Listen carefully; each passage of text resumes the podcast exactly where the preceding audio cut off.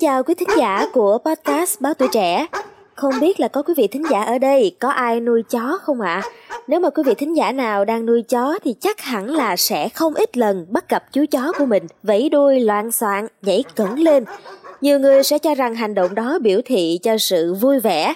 Tuy nhiên, hành động này còn chứa rất nhiều điều bí ẩn và ý nghĩa khác nhau. Vì vậy, hãy cùng theo dõi podcast ngày hôm nay để khám phá những điều thú vị đằng sau hành động vẫy đuôi của những người bạn bốn chân này nha.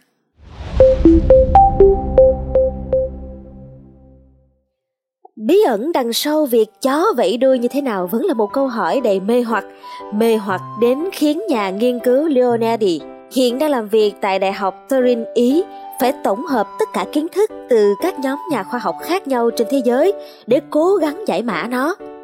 Theo ông, cây đuôi của chó không chỉ đơn giản là một công cụ, vị trí hướng dẫn như đuôi cá hay là đuôi ngựa. Điều quan trọng nhất ở đuôi chó là chuyện giao tiếp. Vậy thì chó muốn nói gì khi vẫy đuôi? Emily Bray, chuyên gia nhận thức động vật tại Đại học Arizona, Mỹ, đưa ra câu trả lời đầy bất ngờ.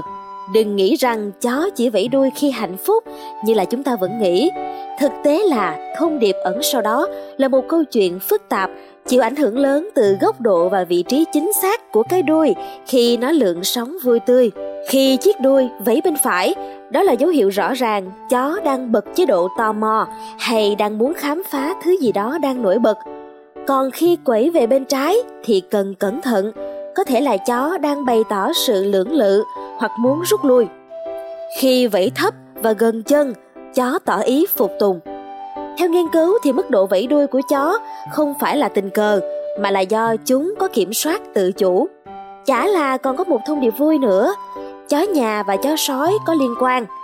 Chó nhà vẫy đuôi một cách nhấp nhô hơn những người anh em họ hàng chó sói. Nhưng liệu chúng có biết đang làm điều này vô tình hay có ý thức không? Theo Leonardi, giải mã thói quen vẫy đuôi ở loài chó cho đến nay vẫn là một trong những vấn đề phức tạp nhất ở một loài vật vô cùng gần gũi với con người. Các nghiên cứu đang đi theo hướng tiếp cận đa ngành như kết hợp thần kinh học, khoa học nhận thức và sinh lý học. Bởi đây không chỉ là quá trình tiến hóa thông thường ở động vật mà còn có sự tác động của con người.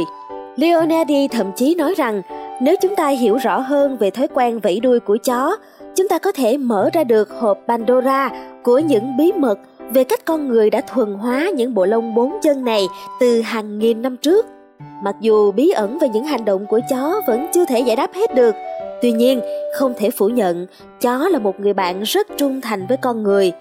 Nếu một ngày không có những sinh vật bốn chân đáng yêu này, cuộc sống của chúng ta sẽ trở nên thiếu sót phải không nào? Và cảm ơn quý thính giả đã lắng nghe. Xin chào tạm biệt và hẹn gặp lại quý vị nhé.